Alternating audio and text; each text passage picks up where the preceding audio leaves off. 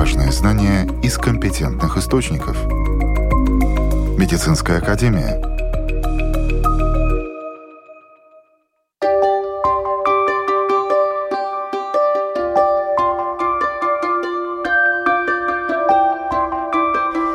Здравствуйте, с вами Марина Талапина. Сегодня в программе Возможности использования стволовых клеток. С какими травмами чаще всего привозят пациентов в это время года? Почему в крещение священники и врачи предупреждают, что всем окунаться в полынью не обязательно? Об этих темах говорим сегодня в программе «Медицинская академия». Стволовые клетки – это одно из самых перспективных направлений медицины. Во многих развитых странах в изучение и развитие этой области вкладываются огромные деньги. Клеточная терапия широко применяется в лечении различных заболеваний. О возможности использования стволовых клеток в интервью Латвийскому радио рассказывает генеральный директор, репродуктолог, акушер-гинеколог клиники лечения бесплодия и репродуктивной генетики IVF Рига доктор Виолетта Фодина ежедневно в нашей жизни мы встречаемся с э, испугом, с огромным интересом, может быть, эм, с слишком большими надеждами, а иногда, наоборот, заниженными. Но, вы знаете, я, наверное, хотела бы сразу так вот поставить э, два очень важных акцента, потому что существует заблуждение о том, что клетки стволовые – это материал, который можно получить там, в любом возрасте, но это как бы есть так, и использовать, вот взял, э, посадил кто на кожу, кто, кто куда, и получил эффект. Знаете, стволовые клетки разные, во-первых, они есть гемопоэтические или кровяные стволовые клетки. Они в основном находятся у взрослого человека в костном мозге.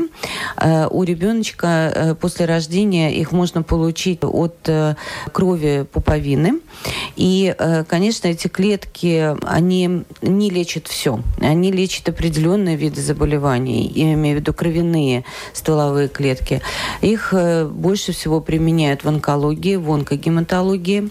Их применяют для лечения аутоиммунных заболеваний, которые связаны с нарушением обмена веществ. И обычно такие патологии возникают у э, деточек, у которых есть э, те или иные сбои хромосомальные или генетические сбои. То есть организм заложился так, что организм не переносит то-то, то-то, то-то. Соответственно, человечек э, растет, и по мере его взросления возникают те или иные проблемы со здоровьем.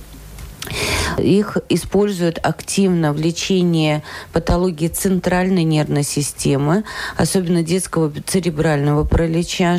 Это прорыв и это помощь э, семье деточки, который родился с такой патологией. И результаты, которые докладываются время от времени со стороны разных клиник, они, конечно, ошеломляющие. Э, и, эм, конечно, э, есть очень много работ по использованию ствола стволовых клеток э, пуповинной крови для лечения сахарного диабета первого типа. Есть другие клетки, мезонхимальные стволовые клетки. Их источников намного больше. Значит, основными источниками взрослого человека является жир. Зуб. В котором, оказывается, да, да. много содержится. Да, все-таки он полезен. Да, мы все-таки поняли, все он нужен в организме. Все-таки нужен, да. Это первое. Второе – это зуб, э, это кожа, но, опять же, есть уникальный источник стволовых мезонхимальных клеток – это сама пуповина.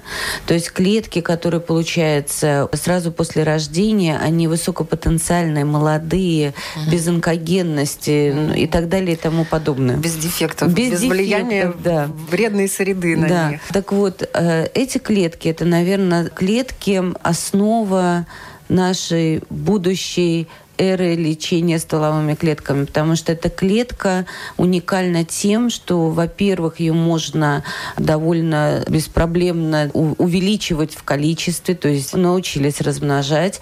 Э, эти клетки э, можно видоизменять в клетки разных от, тканей, абсолютно правильно, органов и органов в том числе. Эта клетка является, наверное, основой будущего 3D принтинга органов, и э, эти клетки сейчас пытаются использовать в различных видах и областях медицины для того, чтобы помочь достичь эффекта в лечении сложных заболеваний. Но, вы знаете, э, это очень такой важный э, вопрос. Клинические испытания вообще в медицине и клинические испытания именно при применении стволовых клеток. С одной стороны, размноженные стволовые клетки по э, европейским регулам и, соответственно, нашим регулам это лекарство. Значит, если это лекарство, существует целый свод законов, которые необходимо соблюдать для того, чтобы доказать еще до применения этого лекарства человеку, что оно безопасно, и если оно имеет какие-то побочные эффекты, доктора должны знать о них и, соответственно, быть готовы бороться в случае, если они возникнут. Соответственно, при применении стволовых клеток или лекарства из стволовых клеток процесс не такой долгий, как при разработке и введении аспирина или другого лекарства, потому что это занимает года, это занимает огромное количество при клинических клинических испытаний, постклинических испытаний. Здесь процесс укорочен, но суть остается одна и та же.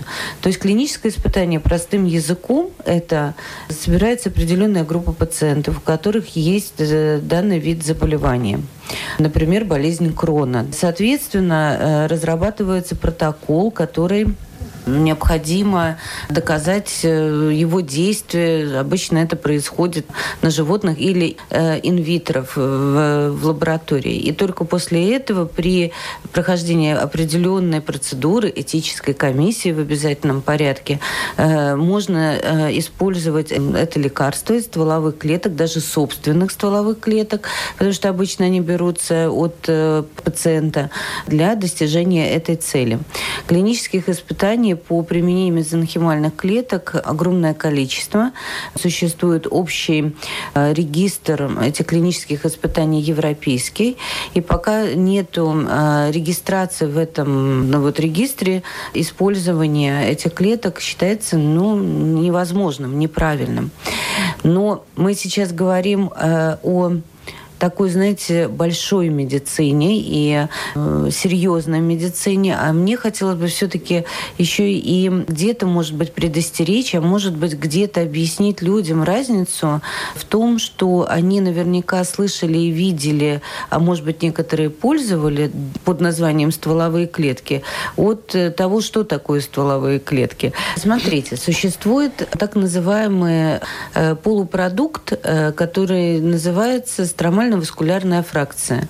Если простым языком рассказывать, берется, например, клетки жира от взрослого человека, обрабатываются при помощи несложной технологической цепочки. У нас тоже это делается. И под названием стволовые клетки, значит, вводится пациенту в организм. Но я не могу сказать, что эта методика не работает. Она работает в некоторых очень ограниченных э, областях медицины и в очень ограниченных диагнозах диагнозах.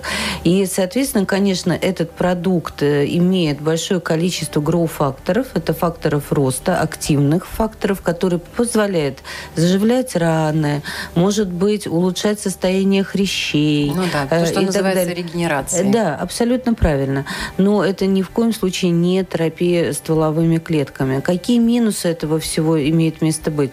Конечно, этот материал не имеет такой степени защиты на всевозможные ложные там онкогенности и так далее. С другой стороны, коллеги, которые этим занимаются, могут со мной поспорить о том, что если нет культивации, то нет и рисков на онкогенности. Но это дискутабельный вопрос. Сами вот лечение мезонхимальными клетками или выделение этих клеток, э, культивация их требует абсолютно других условий. Эти условия называются GMP. Или э, лаборатория, которая имеет определенную среду, имеет определенный микроклимат, определенное количество там частиц стерильных, таких космети, космических, таких футуристических таких да, условиях, когда люди ходят в комбинезонах, они правда ходят там в комбинезонах, и у них нет вообще практически открытых поверхностей, с которыми контактируется там окружающая среда. И только в таких условиях при строгом соблюдении микробиологических таких моментов, то есть стерильности, правильных сред, правильной э, культивации и проверки каждой колонии, которые выросли, э, следующей колонии, на онкогенность, на принадлежность. Стромально-васкулярная фракция, она тоже имеет место быть. И нельзя говорить, что это плохо. И, но ей можно лечить очень ограниченное количество диагнозов, несложно. И только мезонхимальные клетки могут э, ну, взять этот флаг и лечить ну, да. такие заболевания, как онкологию, такие, ну, как дополнение. То uh есть онкологию здесь тоже очень такой тонкий лед. Это можно долго дискутировать. Э, ну, например, болезни Крона или э, восстанавливать, регенерировать органы и ткани. Поэтому, конечно, это, это то, что нам поможет, наверное, победить многие недуги в будущем. Стволовые клетки в мире успешно применяются для лечения около 100 заболеваний. Среди них ВИЧ, COVID-19, псориаз. При некоторых недугах это единственный эффективный метод лечения. Важные знания из компетентных источников. Медицинская академия.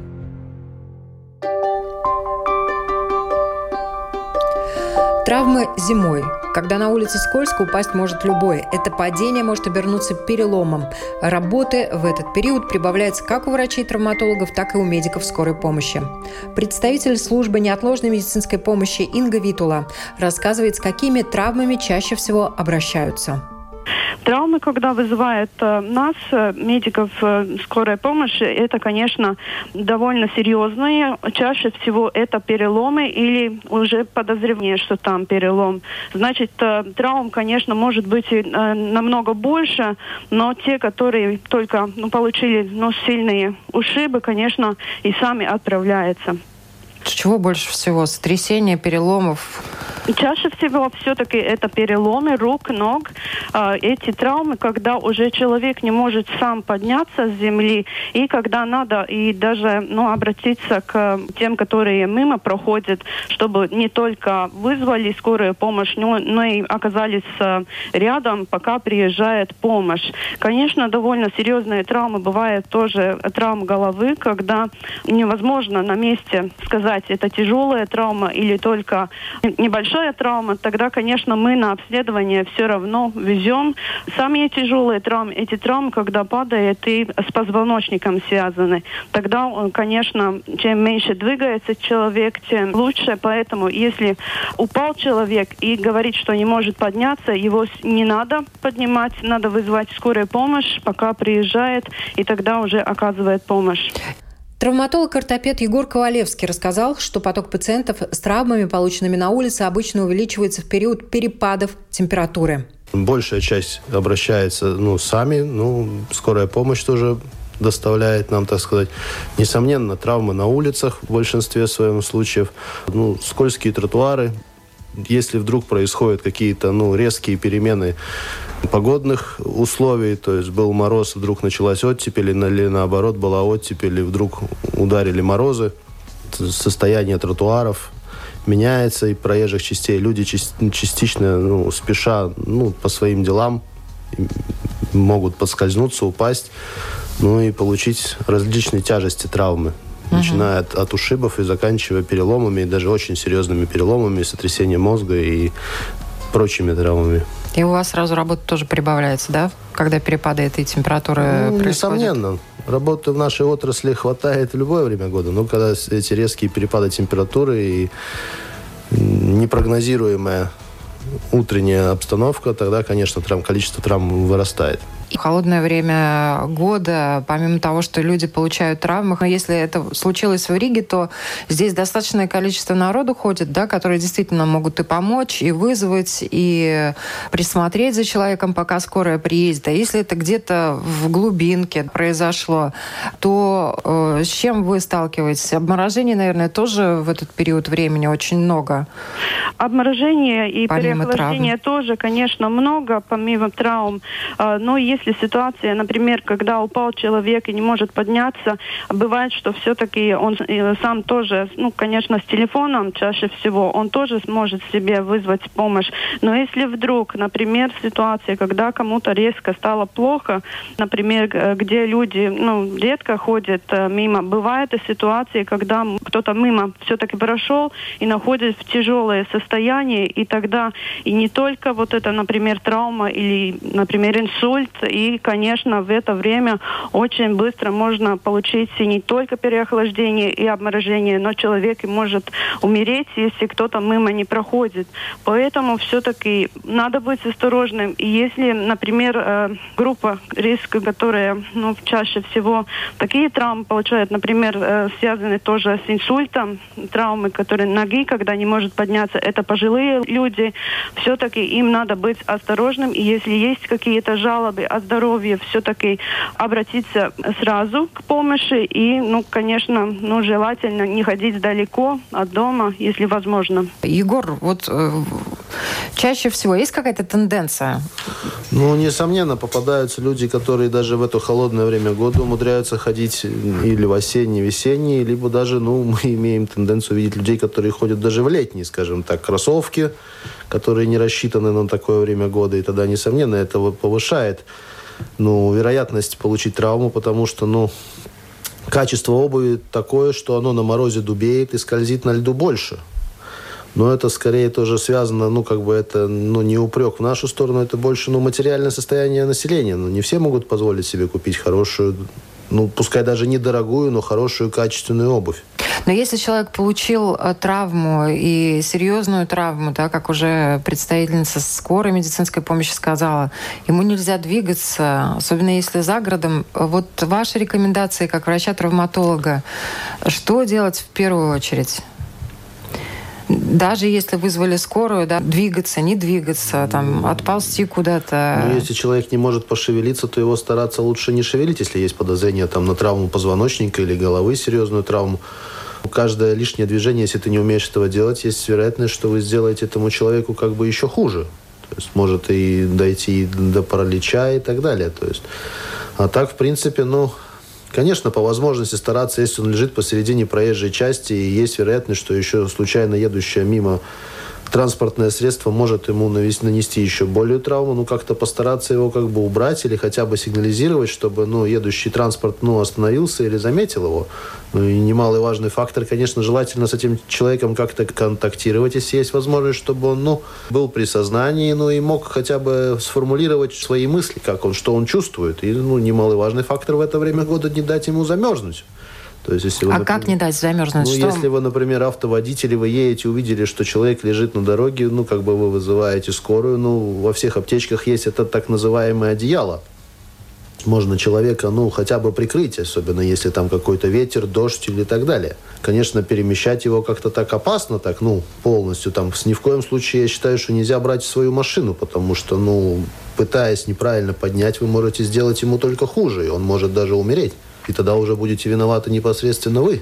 То есть э, основное правило, если человек э, травмирован, э, по возможности его не трогать, ну, смотря не дергать. Часть тела. Смотря какая часть тела. Если там рука ниже локтя, то, может быть, и есть смысл его. Там, ну, нога, рука, нога да. ниже колена. То есть, mm-hmm. ну, так, чтобы он не лежал на этой земле, а если, конечно, у него там подозрение позвоночника или, ну, бедро, скажем так, которое сама по себе травма вызывает, ну, очень сильный болевой шок, и пытаться его там еще что-то поднять на ноги, но ну, это нецелесообразно, само собой.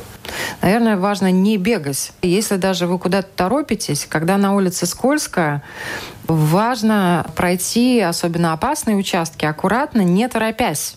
И не срезать если есть возможность. То есть, ну, мы сталкиваемся с таким тоже, что, например, ну, дорога идет как бы по кругу почищена, а человек по летней привычке срезает напрямик через какую-то там лужайку без разницы, что-то такое, там по натоптанной тропиночке. Ну, само собой, не всегда дворники эти тропиночки посыпают даже банально песочком, потому что его как бы обязанность почистить, ну, там, где тротуар, а не там, где прошли люди. И тоже, я думаю, немаловажный фактор такой, что, ну, дворник, как и любой человек, у него есть свое время работы. То есть, если вы, например, встаете в 5 утра и выходите, ну, само собой, дворник вам тротуар еще в это время не почистит, если он с вечера, например, приснежил или за ночь приморозило. Не всегда дворник как бы виноват в чем-то. То есть там и человеческий фактор тоже немало чего дает. С переломами обращаются пациенты разного возраста. Основными полученными на улицах травмами являются переломы предплечья или лодыжек. Чаще других за помощью в декабре 2022 года обращались женщины старше 45 лет. Важные знания из компетентных источников. Медицинская академия.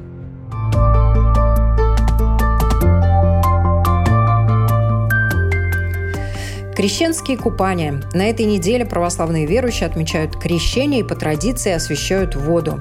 На замерзших водоемах воду освещают в особой проруби, которую называют Иордань. Есть традиция окунаться в такую полынью. Но и священники, и врачи предупреждают, что всем окунаться не обязательно. Более того, спасатели и службы скорой медицинской помощи, как правило, дежурят в местах, где сделаны Иордане, в которые погружаются люди. Доктор медицины, профессор, ведущий исследователь научного института кардиологии Латвийского университета, кардиолог Вилнис Дзерве Таутс рассказывает, почему все-таки медики и спасатели дежурят в таких местах. Мы опасаемся, что надо будет спасать. Почему спасать?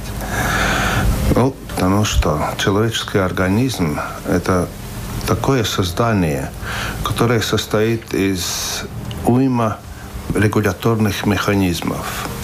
И один из таких регуляторных механизмов, который ведет нервная система и влияет на сосуды и наше сердце. Когда ты входишь, скажем, в комнату, здесь вот, например, у меня уже сразу поднимается артериальное давление. Это так называемая реакция ориентации. Дальше, если какая-то внешняя сила влияет на мой организм, наступает следующая реакция, которую мы называем стрессом. То есть все, что влияет, вся внешняя среда, которая влияет на наш организм, проявляется как стрессовая реакция, которая состоит из таких э, несколько стадий, уйма вещей и так далее. Ну и вот, если температура минусовая или ну, нулевая влияет на человека, организм отвечает. Первая реакция – это сужение сосудов. Я сейчас даже не говорю о том, погружаешься или нет, выходишь голым, скажем, на улицу, и та реакция, в принципе, та же самая. Если сужаются сосуды, то повышается артериальное давление, потому что кровь нужна организму, нужна клеткам. А если повышается артериальное давление, сердце должно работать усиленно то есть больше, пульс повышается и дальше. Если человек здоровый, тогда все в порядке. И наступает так называемая реакция адаптации. То есть организм адаптируется к этим э, вещам. И первый раз, когда ты погружаешься или выходишь там на улицу неодетым и так далее, если ты проходишь эту первую реакцию, тогда можешь повторять вторую, третью и так далее. Попробовать это все. То есть ты проходишь уже процесс закаливания, готовки своего тела. Но если у человека уже какое-то поражение сосудов, тогда уже мы опасаемся, и поэтому и нужна и эта скорая помощь, проруби и так далее. Ну, это такой краткий обзор, скажем, той реакции, которую мы называем стрессом, что влияет на наши сосуды и сердце.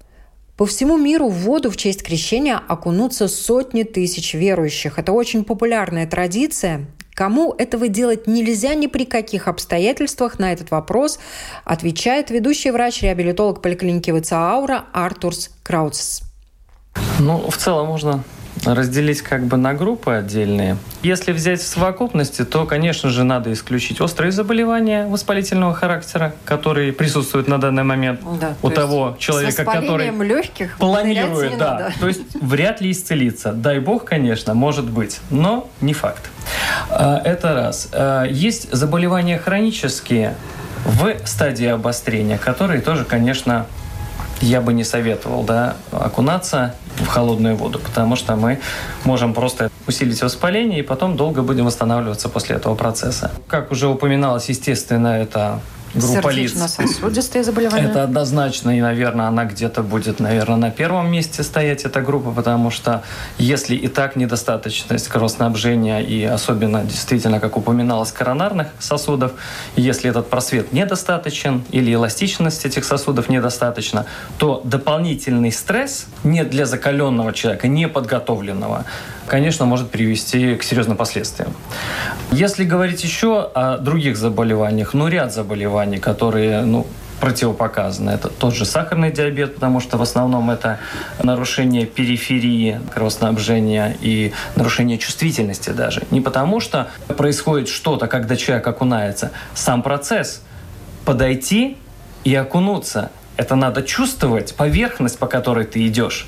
А это не так просто, потому что когда холод, ты раздет, если еще собирается большое количество людей, которые хотят пройти этот процесс, да, то, соответственно, пока ты дождешься, ты можешь потерять эту чувствительность. А если она изначально уже нарушена, просто очень трудно будет концентрироваться и чувствовать нахождение своего тела в этом пространстве. Можно просто отморозить э, себе элементарно Да, а, а, а можно с большим трудом просто не выбраться, потому что вот как опускается лестница, там страхуется веревкой дополнительно, ты просто не чувствуешь поверхности, нет этой тактильной чувствительности, и ты ставя ногу, ты не понимаешь после этого шоковой реакции вообще где ты находишься, да, и еще плюс ты не чувствуешь поверхности, и это чревато, конечно.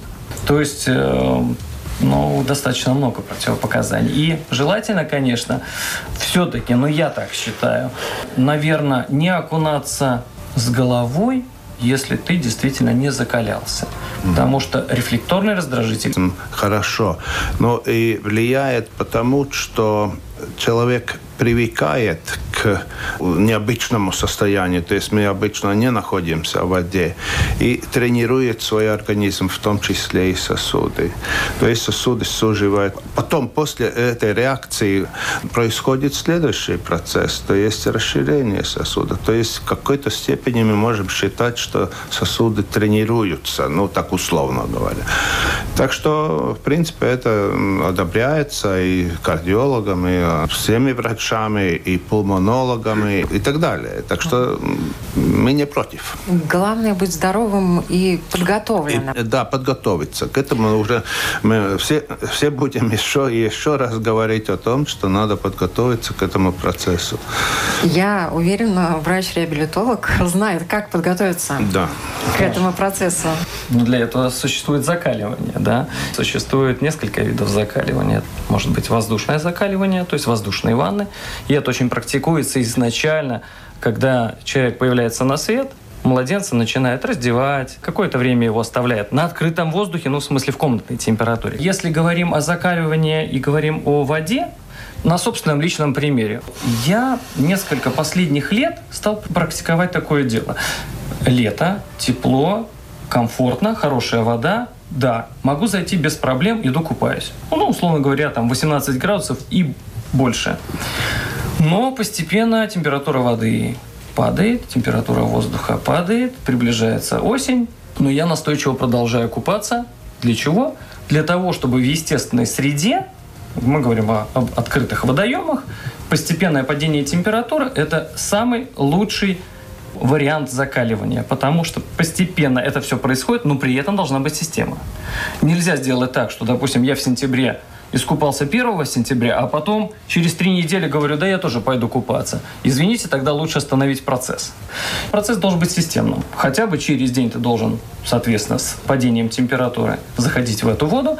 И, конечно же, э, время нахождения в воде, оно должно постепенно снижаться. Потому что при температурах ниже 10 градусов не рекомендовал находиться там больше одной-двух минут, потому что это огромное время, когда ты приходишь в начале ноября, в темную заходишь реку, когда вода ледяная, ветер гуляет, и в принципе никого нету, ощущение, ну, не совсем комфортное. И даже, может, не так холодно, но это ощущение дает тебе такое чувство, что нет, пора выходить. Ну, минута это уже достаточно много. Крещенская вода издревле считалась святой и исцеляющей. Ее можно пить при болезни, натощак и умываться, чтобы быть здоровым. Считается, что крещенская вода набирает особую силу и целебности. Крещенской водой окропляют также дом. Православные верят, что тогда в доме будут порядок и покой. С вами была Марина Талапина. Будьте здоровы!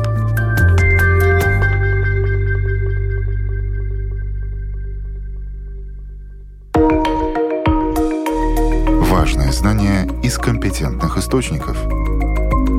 Медицинская академия –